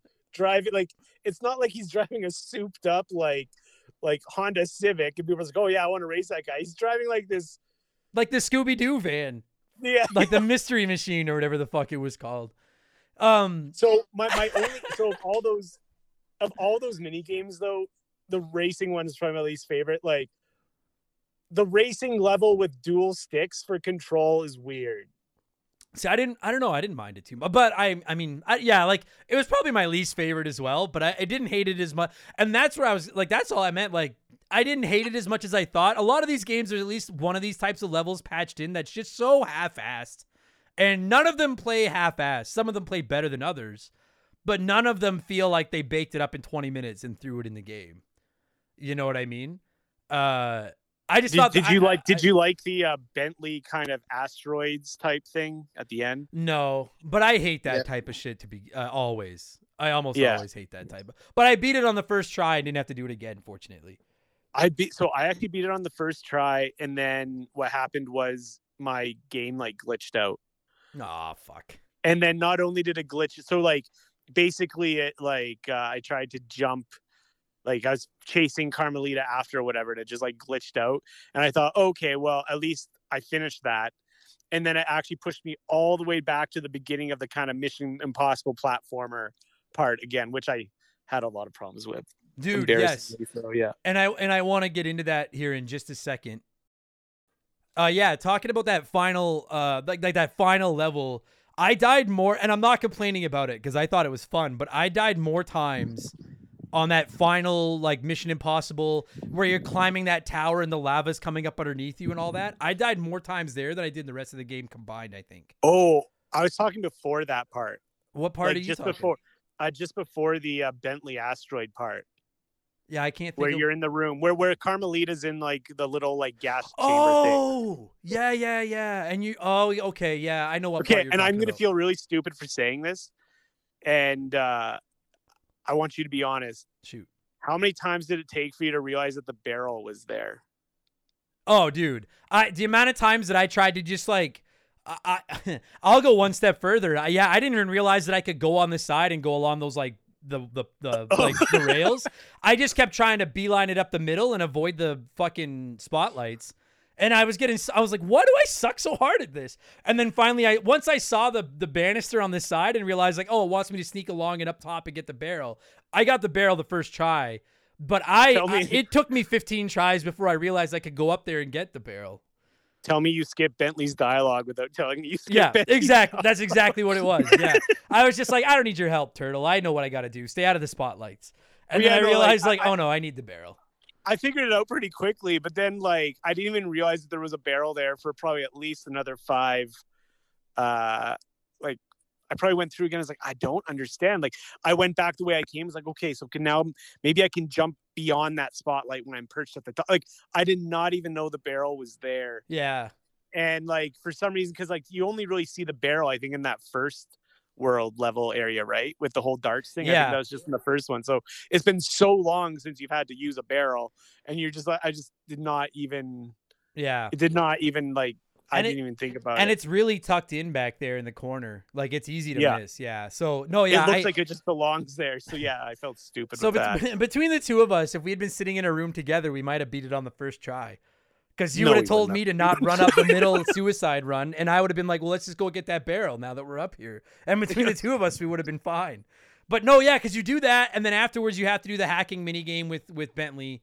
That I I did die on a few times. I didn't hate it as much as I hate some of those things. You're kind of like playing asteroids, but I did find it didn't fight. It didn't quite feel as tight as the rest of the game did. Like I I did die in there quite a few times. Um, but then once you get through there and you have to do the whole thing where Sly is like climbing that fucking tower with the lava coming up. I loved that part because I love platformers and I really enjoyed it, but I died on there a lot, man. Like that was Actually, that took me some I- time. I think I got through on the third try on that one. That Um, was that was tough. But the one thing that's good about this game when you die a lot is eventually they're like, "Wow, you suck at this game. Have a horseshoe. Yeah, yeah. Wow, you're even worse than we initially thought. Have a golden one." Yeah. It's kind of like with like Crash Bandicoot when you get the like uh the Uba Googa guy mask thing when you start dying too much Yeah. or they start throwing you these other checkpoints just because like dude you got to get through this. Actually, you're struggling. on that note, that'll be my that's a criticism is I I felt the the this game doesn't need lives. Like I feel like we were getting into an era at this point where lives weren't as necessary and it did frustrate me a couple of times where I would run out of lives and just have to go back and and like I would it would be like try again. I'd be like, sure, and then I'd have to redo just like thirty seconds. But I was like, this is it's not necessary. Like all the all the progress I made is staying. Like all the bottles I collected, all that stuff is done. You're just making me redo a couple of platforming sections. And I know it's a product of the times, but this was an era where they were starting to phase lives out in games. And I just thought it was again not even a major complaint. I just thought it was a little bit of a nuisance uh, at a couple of instances, but not not a deal breaker for me, dude. One thing I wanted to go back to quickly. Uh, you brought up those levels where you're escorting Murray and he's running and you're like sniping off enemies. Yeah. Um, the way fucking Murray goes, oh no. Every time an enemy pops up, just another thing, just like the bum, bum, bum. every time the way he goes, oh no, like he says it every time, every time an enemy pops up, and it just made me laugh. I was like, God, you're fucking useless, Murray. All you do is drive this van, and you don't even do it very well. Like what a useless piece of shit. But the way he goes, oh no, fucking kill. Well, me. there's a reason why his name's like Murray and not like Slater or something. no like question, no Like, question. like- What a useless piece of shit. Like just anyway, no, I, I but no, I, I enjoyed those levels. Uh, I liked some of the. There wasn't a single level. I can't think of like a level or a world that I didn't really enjoy. I, I liked the way that like you you you kind of go into a little bit of it. it. It's I don't know if Mario 64 is the first game to do it, but Mario 64 really did write this, and I don't even love that game. But it really did write that script of like you've got an overworld and then you go into little side worlds and collect stuff and come back to the overworld. Like they they they did it with the Peach's Castle and jumping into the paintings. Um, I love the way this game did it because I thought the overworlds weren't too big or too too too much exploring. Like they were kind of tight and nicely fit. But then you go into these really done, well done, kind of linear levels. And uh, I thought I thought like I don't think there's a single level in the game that I thought felt too big or too small. Like I thought the timing, the spacing, everything was really well done. The worlds felt differently. it's a lot like Spyro. It was a lot like the original Spyro. yeah. Um, I think my favorite world was the casino. Oh, me too. Yeah. What Yeah. what I did, sorry, what I was gonna say when you're talking about the world thing, what I actually also really liked was how every world had like its preliminary level. Yeah. And it kind of gave you like a teaser of what was like what sort of enemies, what sort of things. And it was like at the very beginning, it wasn't super long, but you kind of had to navigate your way through to get to the uh, that bigger overworld area.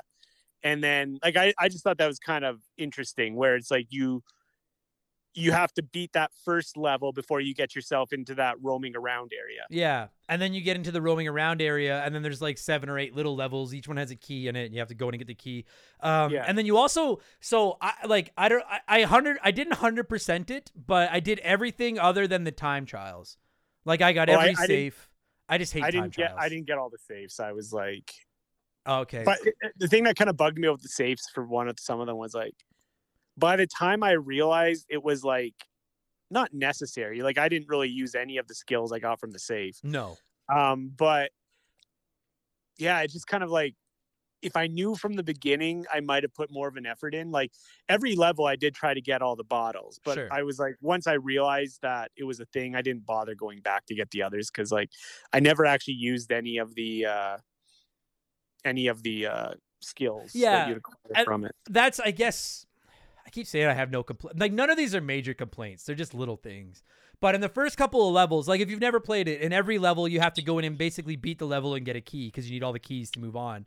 But then also in in about I don't know, probably 80 90% of the levels, uh, there's a whole bunch of like glass bottles and if you collect all the glass bottles, they all have like little notes in them.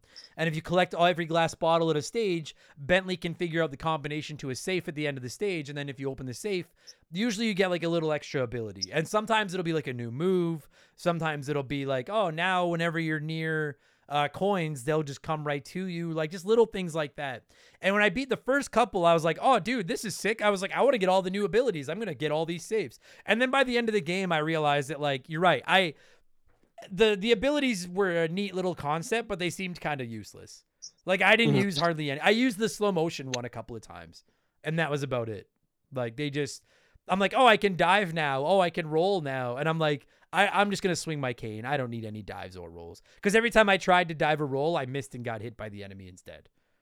So I'm just gonna stick to beating them with my big stick instead. But- So what one thing that we were talking about before with like kind of the different worlds, I did like and I know you didn't love the boss fights, but I did like how all the worlds were very like well themed and unique for each boss. totally, yeah, Like I really like that one in uh what they what was it? It was like in Arizona or New Mexico or whatever. Uh Mesa City. They yeah, anyway. So like that one with the casino and stuff and like you had all the like the Doberman dogs and all like the they're like in their suits like just jacked out like strutting around. Like I liked how all the levels kind of really showed the boss as well. Yeah, agreed. Like, I- yeah, like the casino was my favorite. I liked the swamp, like the creepy ghost swamp. I loved the um, I don't know where, like, was it up in like the mountains? There were all these the, like the one with Kung Fu Panda. yeah. Um, Yeah. I thought it looked gorgeous. I usually hate winter worlds, but I thought it looked gorgeous. Well, it's kind Um, of cool. Like they also had like it just seems like a small thing, but they had like these the like you could randomly interact with the fireworks that were like along the side. Yeah, and like you hit it with the cane, and you don't get any coins out of it. You don't get it. Just kind of oh look, I just made a little. it was just firework fun to like set off Yeah. fireworks. Yeah, I just Yeah. I really enjoy. Yeah, dude, I I um I agree with you. I thought the level variety was well done. The- All the worlds felt differently. I like oh oh oh. There's no You need a swimming. Oh, There's okay. no swimming. That alone, that alone, maybe that's why I love this game so much. There's no swimming. It was so good. I was like, you finally, finally made a platforming game where you realize swimming fucking sucks. Let's just not do it. That just Yeah, bought you- it another point on the scale at the end of the game. I just realized that. Oh, thank Christ. No swimming.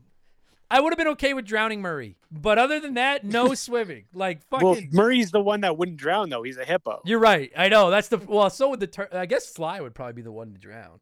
Well, Sly was very dramatic with his drowning. Like yeah, dude. salute. I love that death animation where he, if you fall into water with Sly, yeah, he just like stands straight up and like salutes and just sits straight down. Doesn't you're even put even up a fight. Try. Yeah, You're not even gonna try to get out. No, I was like, you don't seem like a world class thief at all. You it, like, oh, oh, it's like maybe, maybe, maybe Sly's just like depressed. You know, like he's not suicidal, but if he falls in water, he doesn't know how much he's gonna fight. He's Yeah. just gonna let it. Happen. he's like, yeah. ah, well, I had a good run. Uh, yeah. But but then I love that uh, if you if you get all the safes at one point you unlock the ability where uh, if you fall in water you don't die. It just bounces that's you back up to where you were. I was like, oh fuck yeah, that's how water should be tackled in video games. Almost like the developers. re like the rewind button on those uh, old games. Yes, it was so perfect. I I loved it. I loved it. Another animation I love is every time you get into a safe uh, and you steal a page of the Thievius Raccoonus. You drop the little card. Oh, just the way he drops that little origami looking raccoon face and like he drops it in so so, arrogantly but so classy. It's so awesome. Just so smooth. yeah, it is smooth. Sly's Sly's a great character. He's so chill. Like I want to be his friend. Like listening to him talk, he just seemed like like Bentley seems like he'd be handy when you have computer problems, and Murray, I don't think I'd want to live around. But Sly just I'll seems be like honest. he'd be a good friend. Adam, Adam, if, if Sly was your friend, you're Murray. Oh, no question. I'm totally Yeah, yeah. Because I'm not smooth enough to be Sly, and I'm not smart enough to be Bentley. Do you need me to drive you somewhere, Yeah. Sly? And every time I go out for ice cream, I have to race monkeys for keys. So it's every fucking time. It never fails. Sounds like North. Sounds like North Edmonton to me. it totally is North Edmonton. Um, man, I don't know what the fuck else to say. I just I I, I, I, love there's a few game. things. Yeah, what do you a you few got? things that I, I I really like. Just some of the different camera angles it gave you, and it kind of would almost like the camera angle would remind you of like just how the whole level is set up. Like I think it might have been the the alligators world one where it's like you work your way through the bottom and then you start climbing up this kind of like mountain statue thing and then you double back and you see everywhere you just went below you and it's like if you fall you don't die or anything but it's like it just kind of gives that little bit of a complexity of like oh wow this is where i am like i'm not i'm not continuing in a straight line i'm now doubling back but at a higher level you know Sure. you Yeah. know the part i'm talking about where i just thought that was kind of interesting how like you would have these kind of i don't want to say open world it's not open world it's very limited where you can go but it's like you kind of have this whole area that you can go and then all of a sudden you're like oh i'm now on the second level and i can still see everywhere i went See, I- yeah, I agree. like some of those some of those temples up in the mountains did that as well. Like you climb up and then realize like, holy shit, I've climbed really high. Um, I think that lends itself to the, the great design and how well the game runs. When you're right, the levels aren't open world. They're not even really. There's not really even that much freedom to the levels, but it feels like there is. And I Yeah. think that they do a great job of like that illusion of that you have more freedom than you do. And I think the limited freedom is what allows the game to run so well. Because it's really like the bigger the world is, the more the more juice it takes to make it all work, right? And these Mhm. worlds look a lot bigger than they are. Uh, and you never feel like and you never feel trapped in and it never does that, you know, stupid thing where there's just like painted backgrounds where you're like you could run up against them but never get through them. Do you know what I mean? And like that's more of a PS1 era thing. Um, but nothing looks faked in this game. Like everything fits the animation style so well. And I, I agree with you. I love the way you can, especially if you're trying to collect every bottle. I love that you can look back and see a couple of them and be like, oh fuck, there they are. Like Yeah. it's it's yeah, there's no pop in or anything, just silky smooth.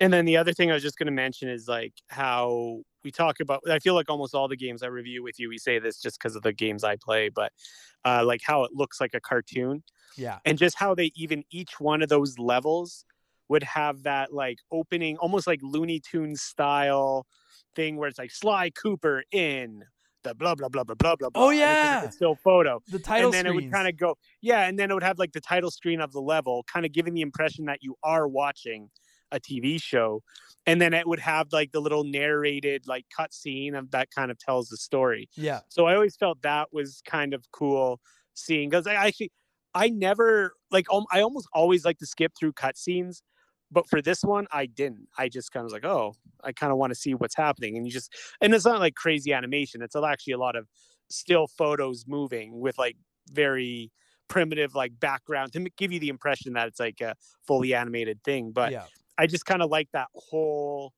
aspect of it where it has like that that title screen gives you kind of a little bit of a hint of what the level's going to be about and then it has like the little dialogue of Sly Cooper talking about what's happening. yeah. No, agreed. Yeah. Yeah, I, I really enjoyed the cutscenes as well, and they were just like the, again that animation style, man. Like it's just, I I just I am so enthralled with this game. Like I, I I never played a lot of PS2 when the PS2 was big. I I've talked about that. That was my bar phase. I wasn't playing a lot of video games.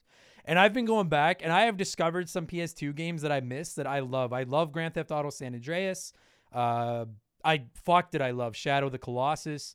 Bully was awesome. Ratchet and Clank was great, but I I'd have to think about it, but this might be my favorite PS2 game. Like I was Like- just nothing. I anything we've complained about. I can't speak to you, Darren. Nothing that I've complained about is anything that's even remotely like a strike against the game. They're just tiny little things that I would have changed. Oh yeah, like the only complaints that I wrote down I've already mentioned and I don't think I've said anything too too negative. Like uh the one thing okay, here's the complaint.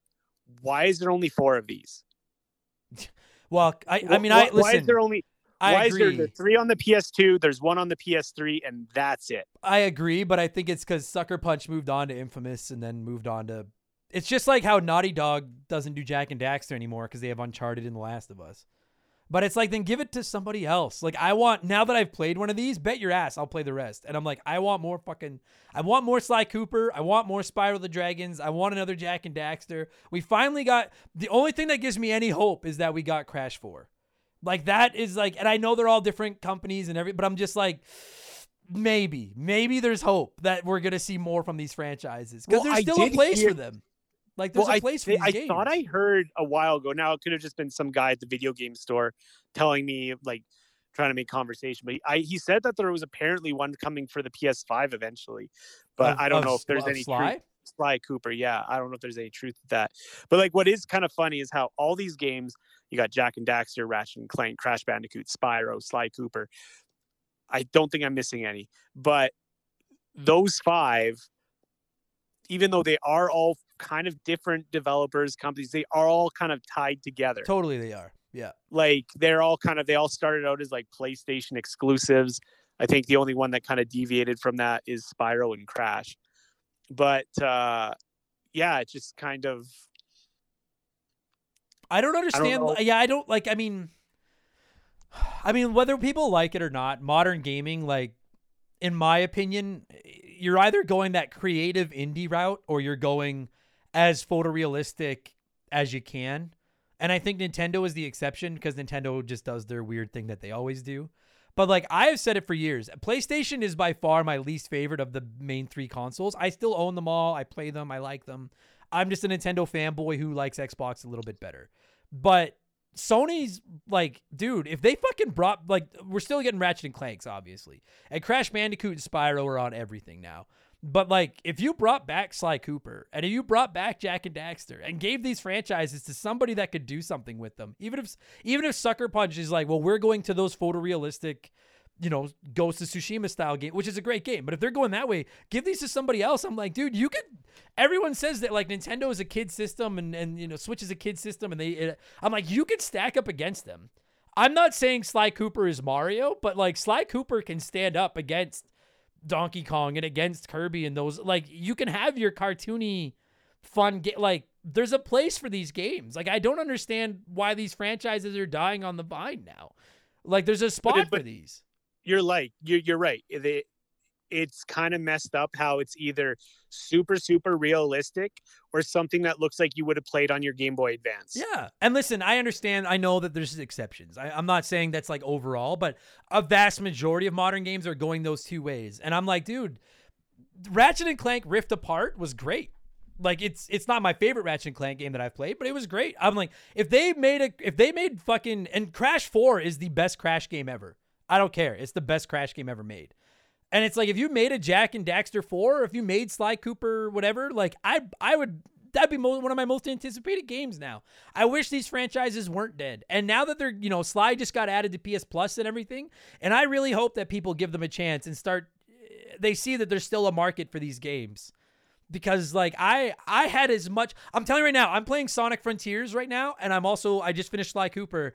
And uh don't come at me, Sonic fans. I don't care. I like Sly Cooper. Sly Cooper's a better game than Sonic Frontiers is. And Sly Cooper is 20 years old. So as you know, I I really push Ratchet and Clank a lot. Um, but there's something you could be upset about Ratchet and Clank for that is related to Sly Cooper. Uh, the Ratchet and Clank movie bombed so hard that they completely suspended making the Sly Cooper one. Yeah, but I, I mean you're right, but like, and I did- yeah, but like now now that every franchise in gaming is getting a TV show or a movie, like we will get a Sly Cooper movie. It's just a matter of. Oh no, you should watch. There's like a trailer out there for it, I'll but have to look that up. never. Huh? I'll have to look that up then, because yeah, Yeah, I'm yeah, A, I'm it's like-. But they, uh, yeah, basically, uh, Ratchet and Clank bombed so hard that they just pulled the plug on Sly Cooper immediately. Ah, that's sad. But like, I, I don't know. Like that's just I get why so many of you have been on me to play this game now. I adored it, and I really I'm not trying to like pile on Sonic. The point I'm just trying to make is I'm like these games are are very good. Like, or at least the first one is. I don't know. Maybe Sly Two and Sly Three suck. I doubt it. But I, I haven't played them yet, so I can't speak to them. I'm just saying that like this was great, and I want more of these. And it frustrates me that we don't get more of them because I don't care. There's a market for them. I, I I truly believe it. There's a market for these games. Uh, and I Oh, don't get. I don't know. I I just think they want to go with the big AAA. And listen, Ghost of Tsushima made more money. I guarantee you, Ghost of Tsushima made them more money than the Sly Cooper games did. I understand why they're going that way. But like, then give it to you know how many studios would give their left nut to have a chance to work with a franchise like Sly Cooper? You know what I mean? Like, Toys for Bob blew the dust off Crash Bandicoot, and look what happened. Give us more of these. Like, I want. Fuck, I want this. I Yeah, instead of people trying to push out these like half-ass imitators like Yooka-Laylee or whatever, Like I like fucking hate Yooka-Laylee. give us Banjo just- 3. Just give us Banjo Kazooie 3 rare. God damn it. Give us Banjo Kazooie 3. Give us Sly Cooper 5 or whatever number it would be. And give us Jak 4. And don't make it like Jak 2 and 3. I'm done. Yeah, that was my rant.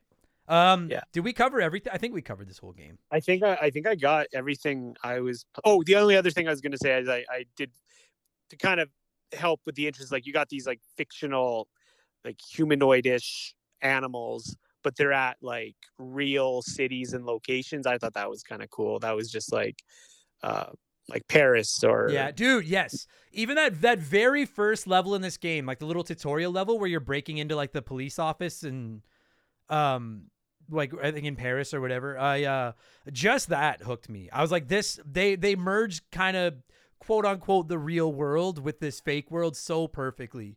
Oh, sorry everybody, that was me. Um, yeah, just. I, I agree. I just I, I just I love I love everything about this game. I'm trying to think of a way to score it. I don't want to just do it a lame out of ten. Um, and I don't want to do it out of five because there's five bosses. How about you just give it a ranking? Give it your just a ranking out of I don't know, like I I think Y- I think this game's different enough from Ratchet and Clank for me to uh not necessarily say I like one more than the other because I think they are fairly unique. Uh, but I do think I like this more than Crash Bandicoot. I can say I like it. I mean, I still think I like Crash better, but I, I, I can, I can say as much as I like Ratchet and Clank, I do like this better. You know what? Let's just let's give it a letter score. I've never given a letter score before. Like, uh, you know, I've never done that. So from F to A plus, let's do that. I like that. What would you give? Uh, what would you give Sly Cooper? I And the- would give it an A plus. Yeah. yeah Uh, it's like and the thing is like i think part of it the thing is i don't even know if i would have given it an a plus 20 years ago right. um but it's kind of like it held up so well Yeah. like every aspect of it from the controls to what it looks like the gameplay like everything held up so well. I don't know if it would have gotten an a plus for me 20 years ago but the fact that i enjoyed it as much as i did while i am playing these other more current games that are just completely trash by comparison like it's uh pokemon i'm talking to you. Um like i just yeah i think it's like for me it's probably my favorite platforming game that i've played on a uh older console. Sure. Yeah, I mean, I, I, I got to be honest with you, Darren. When when you and I, uh, when I when I when I finished this game about a week and a half ago, and you and I set the date to record it, I, I have been like flip flopping on whether or not I break my incredibly, uh, uh, very very very rare. I think in 224 episodes, I've given four perfect scores, and I was so. I don't think I can quite do it because I'm like, I love this game. It's not Super Mario World. I can't see myself playing this game over and over and over again. But I, have no like. It's at least an wait A. wait wait wait wait wait before you what are the sorry i don't i don't listen to every one of your episodes uh which games have your perfect score I'll t- I'll tell you off air because I don't. People. Oh, someone gave me shit for spoiling them on the show once. So I'll tell you okay off air. all right But uh, I can't. All it's all it's losing is the Mario tax. And some people have asked me like, why don't you get rid of the Mario tax? And I'm like, cause uh, cause Super Mario World is Super Mario World. But like, I have no. It's probably my favorite PS2 game. I give it an how, A. how does this easily. not get hold on how does this not get a perfect score the Mario tax? It's just not. It's not super. I don't like it as much as I like Super Mario World, and that's the. That's always. but don't you have to d- d- d- don't you have to compare it to other things like that's like hold up okay so Listen, Darren, do But- not try to put logic into my fucking show because that's not how right, Remember right, the all Game right. works. all right so uh, your viewers won't know this about me but my real job is i'm a school teacher and Yeah. you got to keep it you got to you can't compare Oh yes, I can. sir. to an orange No, yeah, like yes, I can. to other games like it No, You- I well, and I have, and that's why it's getting a better score than Ratchet and Clank or Jak and Daxter's going to get. It's better than them. But I just when I when episode one of this show launched, I gave Mario Super Mario World a perfect score, and I swore that no game would ever get it, and a couple have, and I was very very close. But I how just can you give how can you give super mario world a perfect score when it's basically mario 3 with better graphics because it's it's perfect. It's the perfect video. Mario 3 is practically perfect, and Super Mario World is perfect. And this game is very close, but I just can't do but, it. but, But the But What are you arguing? What the fuck? I gave it a neck. It's like a 9.9. You know how many people have had their favorite games just ripped apart on this show? And your game is getting a 9.9? And you're going to sit here and throw fucking No, no, no, logistics at I- me? Ripping- I don't I'm think so. You know what? Now it's an A minus. Keep fucking going, Darren. Let's see what fucking happens. I'll fail this game and never play a Sly Cooper again. I swear to God, I'll do it. You son of a I'm bitch. just not. I'm just not familiar with your Mario tax. Well, there's a. Mario tags. That's yo, there is. Uh, that's honestly all it comes down to. Though, like it's it's, dude. I I have no complaints. I I loved it. I will play it again at some point. I cannot wait to play Sly Two and Sly Three, and I'm begging all of you play these games. I'm praying to, like do not spoil anything for me, Darren, from Sly Two or Sly Three. But I will ask you. I hated the way that Jak Two and Jak Three completely changed the script from Jak and Daxter. Please tell me they don't do that with the next two Sly games. No, they don't. They they're it stays pretty true to it. Good. Okay. Good. Yeah. Okay. Because fucking, I mean, I don't hate Jak two and Jak. I'll give 3, you. I'll give you. I'll give you a. I'll give you a juicy spoiler out, off when I'm not on the All right. afterwards yet. Um. Okay, we've argued now. I think we've done everything. I'm perfect. This is a good episode. Uh, dude, you uh, you play video games on the internet. If people want to come Yes. by and and and if people either want to come by and listen to your logical takes or argue with them, where can they find you? Goddamn. Uh, so. I, I stream on I stream on Twitch. Uh, my username is adjective and noun. Of course it is. You fucking Yeah. Professor Science. Well, yes, actually, it's just because I'm gonna start calling you Bentley. I'm gonna start calling you fucking Bentley now. Glyven. Yeah, ex- yeah, exactly. Yeah. Well, you can't Uh, have yeah, an no, so inaccurate scale slide. No, go ahead. Yeah, it's uh just adjective and noun, one word spelt out. Beautiful. And uh, yeah, Hell yeah, buddy. Uh, thank you for doing this, and thank you for uh being on me for so long to play Sly Cooper because I get it now. I get it. I wait, what was the score you it. gave it? Oh an A for sure. Oh, okay. It'd be like a nine point nine. Like it's it loses the Mario tax and that's it. There's nothing wrong with this game. All right. It's okay. perfect. Uh, good stuff, buddy. I I appreciate you doing this, man. Thank you very much. Yeah, sounds good.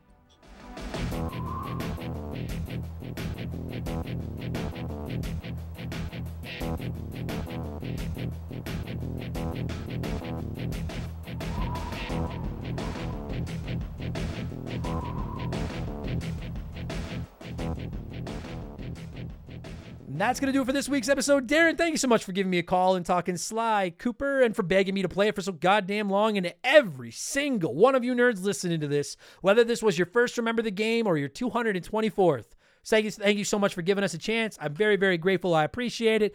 Uh, don't forget to check out Darren's Twitch channel. I the adjectives and nouns, the fucking big smart name. Uh, you can find it in the description of this podcast, the link. And uh, if you didn't hate this, maybe leave us a nice review. I've been seeing a lot of nice reviews lately, and they make me feel good. So leave us a good review. And if you want more, there's like hundreds of bonus podcasts waiting for you at patreon.com slash remember the game and two plus. There's actually three extra podcasts a week for different levels but you're gonna get at least two extra podcasts every single week for just two dollars a month at patreon.com slash remember the game. It helps us pay the bills. You get extra podcasts. It's fucking wins all around. Uh, i will be back tomorrow for all of our Patreons with expansion pass number 138, where we'll talk about our Christmas gaming memories, Game Patch. We'll go live on Friday, where I'll talk about all the biggest news in the world of video games, and I'll be back a week from right now with Remember the Game number 225, which will be another one of our revisited episodes where we talk about a game we talked about way back in the early days when we had less of an idea what we were doing than we do now. And this time around, it's going to be about Earthbound. I'll be joined by my younger brother to talk about one of our favorite, just one of my favorite games of all time, minus the fuzzy pick. Fuck, I hate the fuzzy pickles guy. But other than that, Earthbound slaps. We're going to talk about it next week. I'm going to thank some Patreons and get out of here. Thank you so much, everybody, for listening. And I'll talk to you the next time I'm sitting at this microphone. Cheers. Goodbye. Remember the Game is brought to you by our Patreons. That's how did very radio DJ. Remember the Game. Remember the Game is brought to you by our Patreons. I could not puke up all the content I'd puke up every week without all of your support. The following people are senior executive vice presidents or higher at patreon.com slash remember the game.